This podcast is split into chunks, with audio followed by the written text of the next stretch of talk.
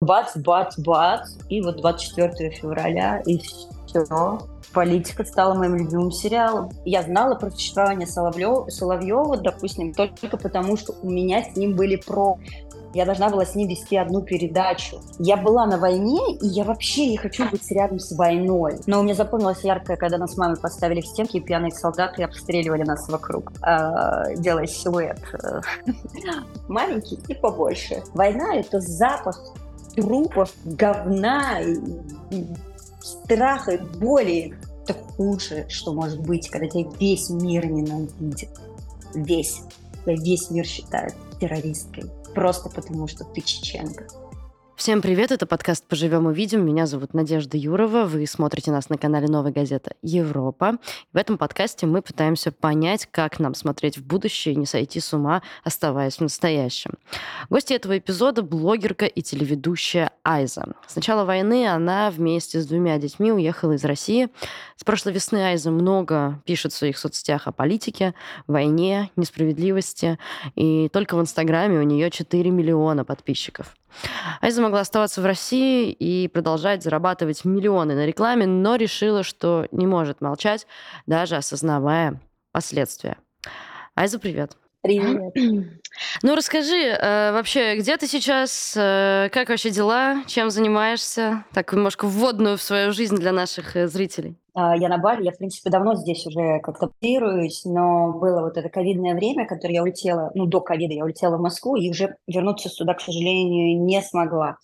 Вот. Ну и когда встал вопрос, типа, хочется уехать, а, тяжело уже как-то дышать, тяжело думать, тяжело соображать, тяжело что-то делать, естественно, сразу же, ну, даже не было вопроса сразу, окей, берем билеты на Бали. Ну вот поэтому на Бали. Как ощущения вообще? Я хожу к психотерапевту.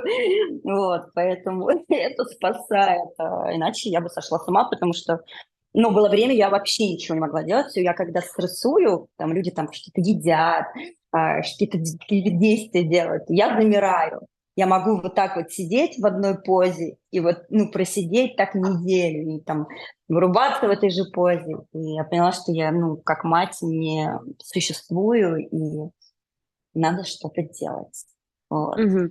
Ну, в целом норм. Хорошо, а что ты делать? Давай к слову об этом. А, чем ты сейчас занимаешься в плане работы? Да ничем я не занимаюсь толком. Ну, я не могу сказать, что я бедствую, да, потому что у меня были какие-то накопления, но то, что я шикую, нет, это не так, да, потому что у меня есть там какие-то магазины, вот я сделала дропшиппинговый магазин, то, чего бы я раньше но никогда не стала делать, и продаю одежду из Китая э, за границу, то есть получая какую-никакую копейку в, долларах, и но в Индонезии я не работаю, потому что у меня нет никаких э, навыков, которые бы могли бы позволить мне зарабатывать там руками. Там, я не делаю маникюр, не умею там что-то еще делать.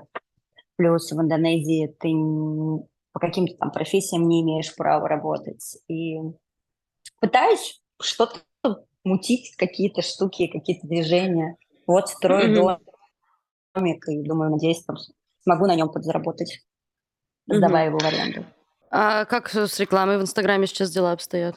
Да нет ее практически вообще. А почему? А потому что я работаю исключительно через ИП, ну вот что кто готов платить э, э, по безналу, то окей. Э, но так как это запрещенная социальная сеть, э, ну, мало кто на это готов.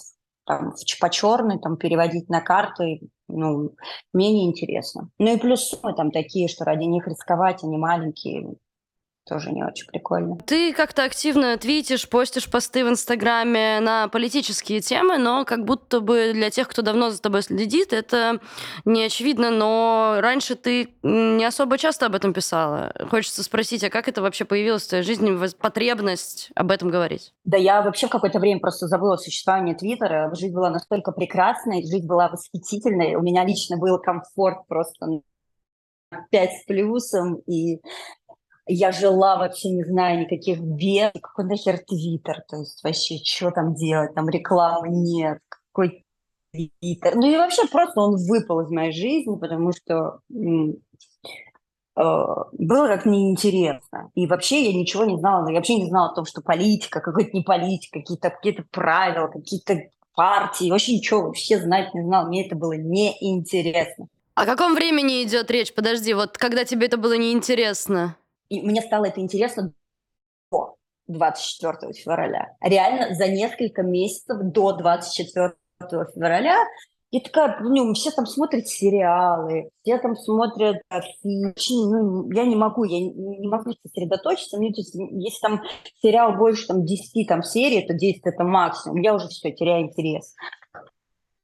И я очень люблю документалку, там очень много книг почитала. Потом я решила такая, так, стоп, ковид я перечитала достаточно, надо как-то спуститься на землю, а смотреть какую-то фантастику вообще не было желания. Ну, и фантастику, то есть какой-то художественный там фильм, и неохота было.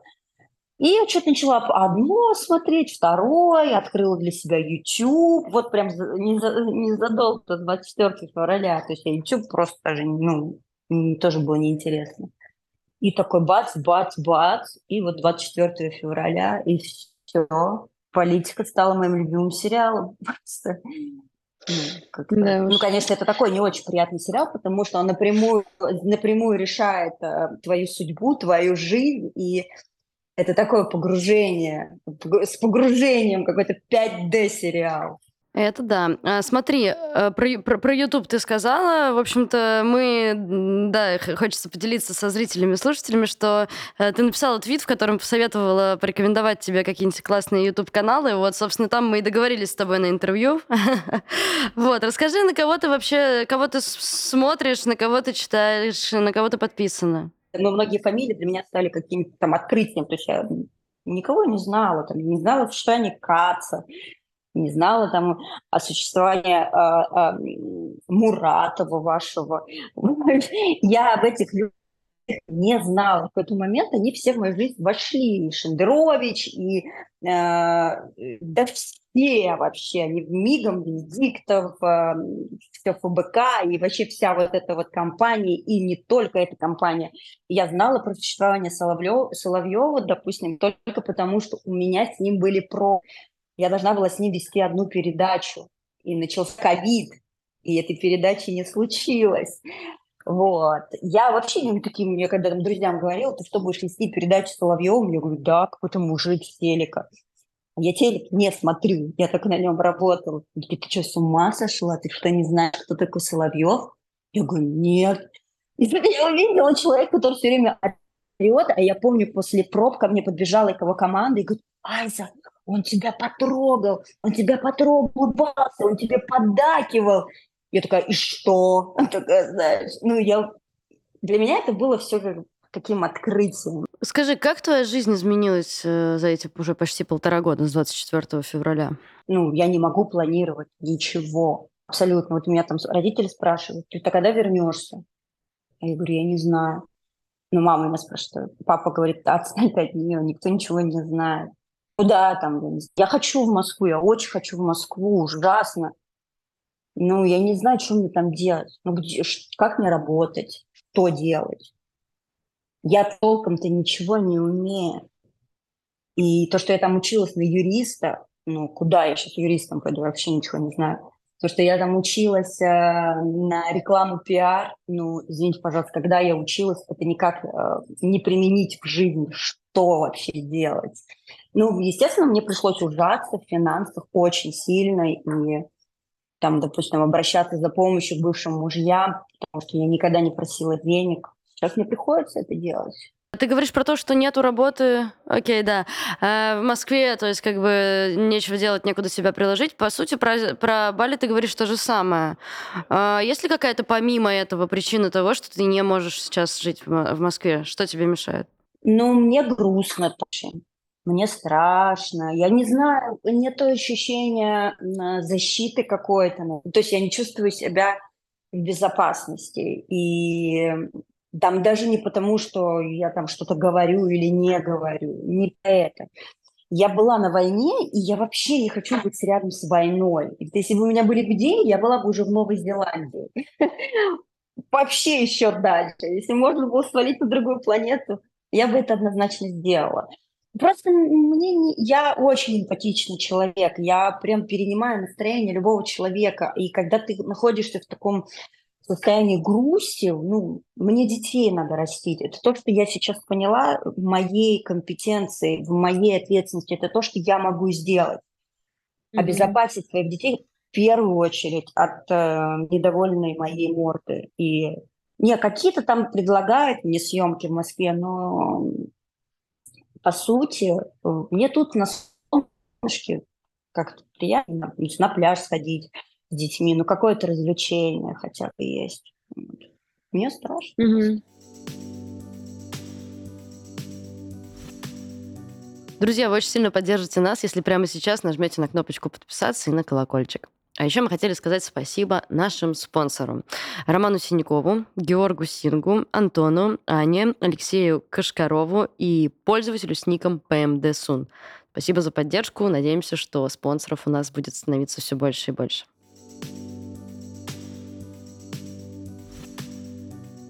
А, про детей как раз. А, ты с детьми говорила про войну? Конечно. У меня лучший друг моего сына, Сэма, старшего, живет в Одессе. Ну как он? Ну, то есть там это два ребенка, которые просто миг перестали быть детьми. Их общение, оно не как двух детей, которые обсуждают компьютерные игры, потому что это их и связало. И сейчас это общение двух людей, которые просто как с Русланом Левиевым и Майклом Наки сводку с, с войны. Такое, ну, у нас такое там было, у нас то было. Но это не, ну, как бы, это не прикольно. Абсолютно не прикольно. Так, ну, не очень. Ты думаешь про то, э, какое будущее ждет твоих детей, в каком мире им придется жить?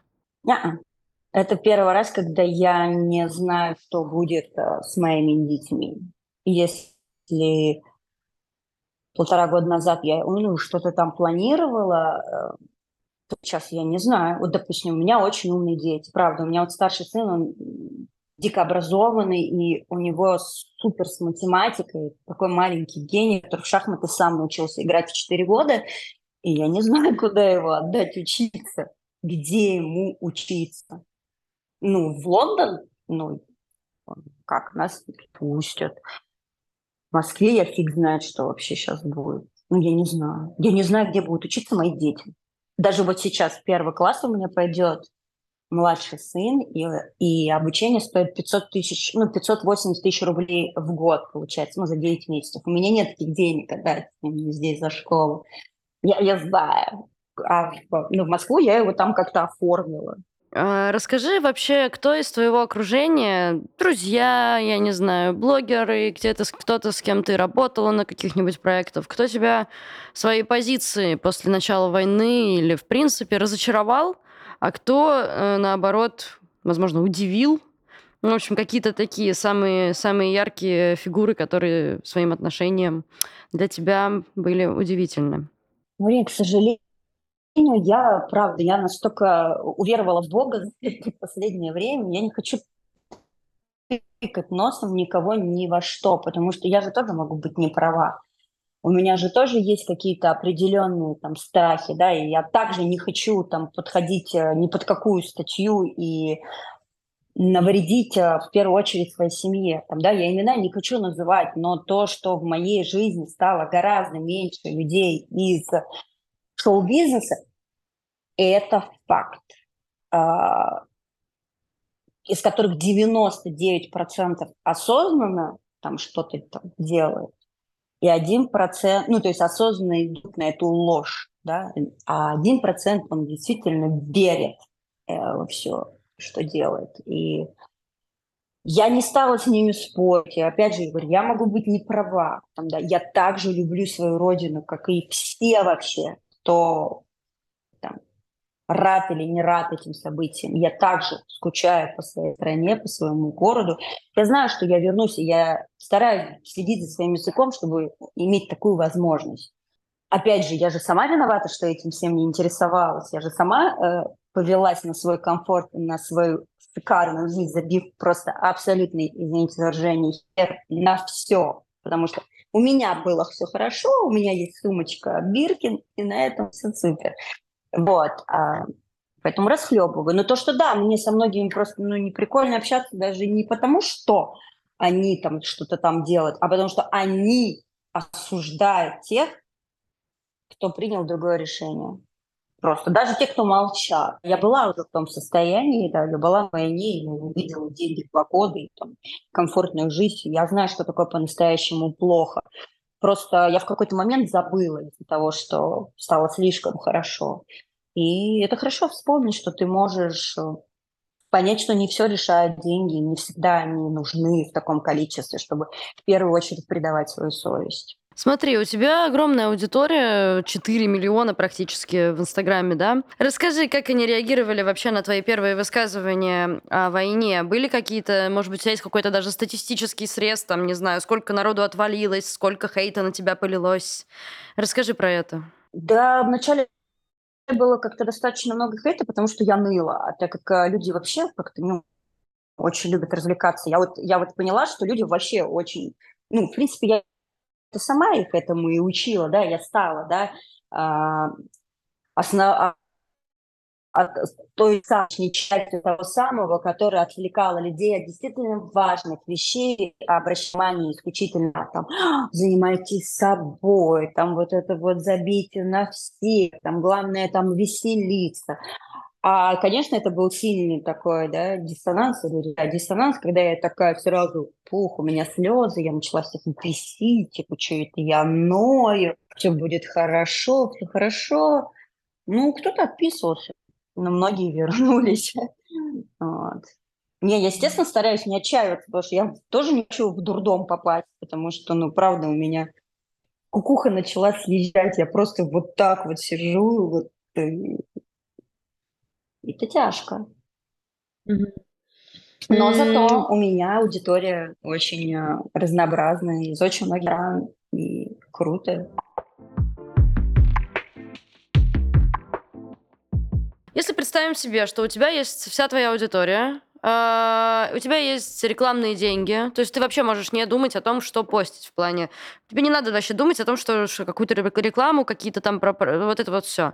Как тебе кажется, как бы выглядел твой Инстаграм, если бы ты постила туда только то, что ты считаешь то, что ты считаешь важным донести до этих 4 миллионов людей, условно?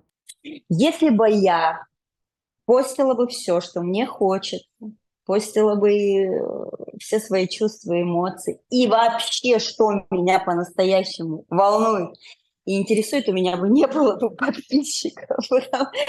От слова совсем. У меня женская аудитория абсолютно не интересующаяся политикой. Я даже могу сказать так, что вокруг меня очень много даже мужчин, которые этой политикой не интересуются. И мне так скучно, потому что не с кем поговорить. А с семьей, кстати, ты можешь себе позволить поговорить на эту тему?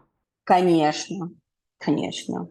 Очень даже. Очень даже могу. Ну, с папой. Папа мой вообще дружбан по книгам, а, друг по политике, друг по всему. Ну, мой самый лучший друг, который поддерживает меня вообще во всем. Как бы ему mm-hmm. сложно это не было тоже как бы к посту к одному твоему обращусь. А, скажу честно, а, для меня он показался проблемным. То есть, когда я его прочитала, меня вызвало немножечко такое... Это окей, как бы у нас у всех разные мнения, но я поясню. Это был пост про то, что про смену пола, про то, что в документах, э, ну, типа, человек остается того же самого пола, которого он был чисто физиологически, не совершает переход, но при этом в документах он имеет право это сделать. Вот. И ты высказалась против того, что, ну, в общем, чтобы так не получилось, цитирую, да, что на деле человек один, а по бумажкам другой. Что это было бы абсурдом. вот. Э, а ты можешь пояснить свою позицию? Как бы я вижу, что ты в целом, в общем и целом, высказываешься толерантно. Э, как бы и по поводу феминизма, феминизма, по поводу ЛГБТК плюс комьюнити. Не кажется ли тебе, что этот пост выглядит слегка нетолерантно? И как ты можешь объяснить свою позицию? Мне просто очень, очень было бы интересно. Смотри, я очень долго думала, потому что я, я реально сто процентов толерантный человек. Там, да? А, и когда я начала, я должна была поступать в Сеченово институт на на психотерапевта. И я очень глубоко вообще ушла в психиатрию. То есть мне, мне стало интересно э, э, вот тема да, психиатрии. В моем окружении десятки геев. Ну, не десятки, но очень много лесбиянок, да, прям таких прям лесбиянки, ну, то есть не би, прям лесбиянки. Но и они абсолютно адекватные. И то есть с ними разговариваешь, у них нет скачков настроения. То есть они обычные люди, просто они там любят женщину, любят женщину, мужчину, мужчину. Супер, все окей. Но если касается пола, это для меня это уже не Это про психиатрию, потому что, да, мне не нравится смена пола. Я считаю, что это травматично, ну, опасно и все остальное. Опять же, это не мое мнение, ой, то есть это мое мнение делайте, что хотите. Но лично мне кажется, что именно этот пункт, он относится все-таки к там а, становлению твоей а, сексуальности, там, да, ориентации. Мое личное мнение. Потому что когда я общалась вот с мужчинами, которые переодеваются в женщин, они очень эмоционально нестабильные люди. И ты по ним видишь, что они не стабильные, нездоровые. И я вижу, там Даша Корейка есть такая девочка, которая тоже себе там что-то пришила или отшила. Но она же нездорово выглядит. Это же, ну, не знаю. И, окей, ты можешь переодеваться в женщину, там, драг-квин и все остальное, как в кейсе. Но мне кажется, про отрезание себе частей тела, это все-таки про психиатрию, к сожалению. Мое мнение, чисто мои наблюдения. А то, что геи, я все супер, я прям, феминизм, я прям, я супер фемка. Окей, а вот лично это вот такой вот мой пунктик, потому что я пообщалась с такими людьми, я пообщалась с психиатрами, и мы поговорили о наблюдениях. Да, okay. также я почитала э, в Америке э, исследование, что очень многие после смены пола потом об этом жалели. Такое тоже есть.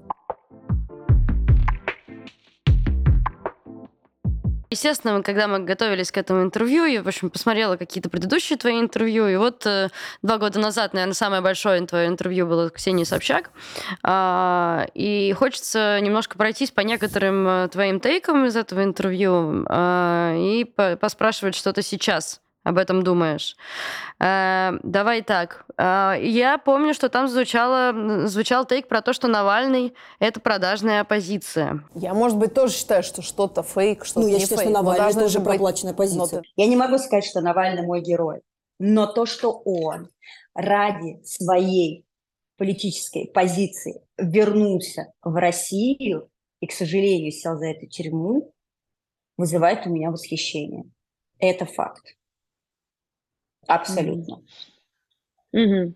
Опять а, же, когда да. я давала интервью Ксении Собчак, я про политику знала вот так. Чё? Там поли... Ну, то есть Баб, как, как Оскар Кучеры я знала. Примерно так же. Ты помнишь, конечно же, историю с э, твоим проплаченным постом с призывом голосовать за Конституцию. Если я правильно помню, 400 тысяч тебе за него дали, как ты рассказывала в интервью Собчак. Ты жалеешь об этом сейчас? Просто призвала прийти на голосование. Ну, естественно, об этом жалею. Я жалею, во-первых, что я взяла всего лишь 400 тысяч, а не 4 миллиона. Это раз. Во-вторых, конечно же, да. Ты можешь представить себе сейчас, что к тебе придут с каким-нибудь подобным, а, подобным предложением за кучу денег? Согласишься ты? Мне пришло предложение а, тоже на большую сумму, и я, конечно, офигела от того, какое мне пришло предложение. Я одна из блогерш, мне известная, уже сделала эту рекламу. Ну, расскажи. Побоюсь об этом сказать. Я тебе ну, лично ну, пришлю. Я, я не могу, нет. Ну ты, я не могу. Это жесть. Ладно, это, ладно, я, ладно. Ну, это ну, даже, действительно, ну. Ну, это очень опасно. То есть это никак не связано с правительством. Вот могу сказать тебе одно. Это связано с тем, что у всех сейчас на слуху. Поэтому додумайте сами. Но это еще опаснее, там абсолютно все outlaw. Смотри, у тебя был пост, где ты писала, что хочешь быть президентшей, этот же, этот же тейк звучал еще в каких-то твоих интервью раньше, я тоже помню. Видимо, эта мысль глубоко в тебе судит. Расскажи, что бы, во-первых, ты в первую очередь бы сделала, придя на пост президентки, а во-вторых, я не знаю, в какую сторону бы двигалась твоя э, компания. Когда я еще была президент, президентшей феи, я хотела прийти с экологической реформой, да, там спасать планету. Когда я стала чуть-чуть э, более повзрослее, я хотела прийти с медицинской реформой, сделать так, чтобы в нашей стране, в нашу страну все приезжали лечиться.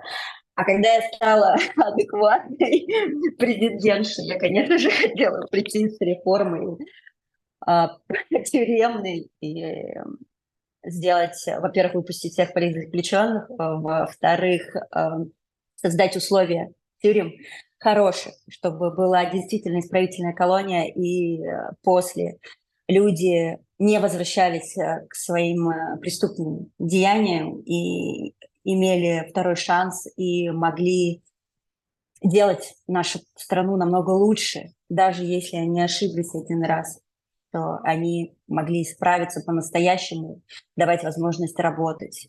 Вот. Ну и плюс я бы вернула бы все заводы и производство, чтобы люди хотели работать на заводах, делать мебель, потому что у меня ремонт в Москве, и я не могу еще вернуться, потому что у меня нет мебели, потому что ее нигде не купить, надо ждать очень долго. И... Но пришла бы тюремная реформа, конечно же. Про войну ты знаешь не понаслышке. А, говорила об этом, но прошу рассказать тебя для наших зрителей еще раз. Расскажи, что ты помнишь про чеченскую войну, которую ты застала ребенком. Мне только исполнилось 10 лет, 94 год. Просто все супер очень резко. У них есть какие-то оповещения, какие-то бункеры, то есть где-то они могут прятаться. У нас, конечно, такого, такого не было. Не было связи, не было возможности с кем-то встретиться, не было понятно, живы твои родственники или нет. Да что это? Я вообще не понимаю, почему идет романтизация вообще этой темы. Зачем войне придают романтику? Почему мы смотрим фильм про войну, где там какая-то любовь? Война – это запах трупов, говна, страха и боли. Война пахнет просто отвратительно, выглядит отвратительно. Это вообще не как не геройство, и ты там не можешь себя вести как герой, потому что ты ведешь себя так, как можешь. Это страшно, и мне было еще втройне страшно, когда я возвращалась обратно в Москву, и я для всех была террористкой. Я такая, чего? Лет, я террористка? Ну, это отвратно. Это худшее, что может быть, когда тебя весь мир ненавидит. Весь весь мир считает террористкой, просто потому что ты чеченка. И это не круто. Э, скажи, а сейчас э, хейт из национальности прилетает тебе в комментарии, в, в директ? М-м.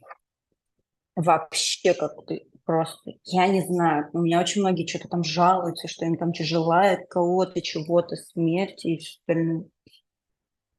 Абсолютно ноль. Нет хейта вообще. Ну, есть Я помню, там, было... вот у тебя губы такие, ну, мне это, ну, как бы плевать. Ну, мне кажется, у нас у всех так, что есть какие-то кадры, которые мы видим, э, ну, когда идет война, и они просто запечатляются в нашей голове, какие-то особенно. Э, возможно, у тебя это может быть как-то связано с тем, что ты переживала какой-то опыт. Можешь вспомнить какие-то кадры или какие-то моменты, которые тебе действительно больше всего запали, и ну, объяснить, почему и как, как тебе это отозвалось? Запали в плане на войне в Чечне? Ну, можно и там, и там. Ну, то есть, как бы я спрашивала про войну в Украине, но в целом э, было бы интересно и про, и про Чечню, конечно же, тоже. Если тебе окей, не травмирующе это вспоминать. Но у меня запомнилось яркое, когда нас с мамой поставили в стенки, и пьяные солдаты обстреливали нас вокруг, делая силуэт э, маленький и побольше. Я запомнила это на всю жизнь. Кадры, э, да, десятки, но, наверное, девочка, которая с синдромом на дороге в коляске погибла. Куда мы идем, зайка? Как матери это жестко смотреть. Да, ничьи смерти не нравятся, никакие. Даже вообще нельзя, нельзя как-то переживать ни за кого. Там надо определенных людей переживать. Мне вообще эта история не подходит. Я переживаю за любого человека никому не, нельзя, никто, не, никто не имеет права отбирать жизнь человека. Это единственное, на что у нас есть, мне кажется, абсолютное право, а больше ни на что нет. Какие-то пешки во всех угу. игрищах. Вот. Ну, Скажи, если, а- кстати, я а? бы стала президентшей, я бы отменила пропаганду как факт. Э, Ну смотри, последний вопрос, который я, в принципе, всегда задаю гостям, гостям своего подкаста. Эм, О чем ты мечтаешь? Да я мечтаю о, психическом здоровье просто для людей, все.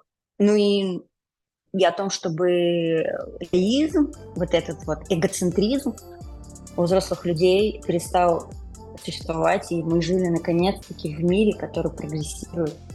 Вот и все. Чтобы мы соревновались друг с другом, странами, исключительно в прогрессе и в достижении чего-то, делая жизнь лучше, а не М, Созидать надо. Я мечтаю о.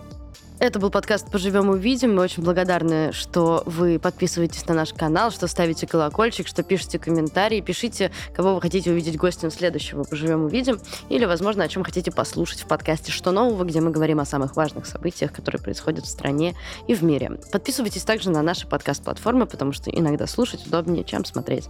Спасибо, что вы с нами. Ваша новая газета «Европа».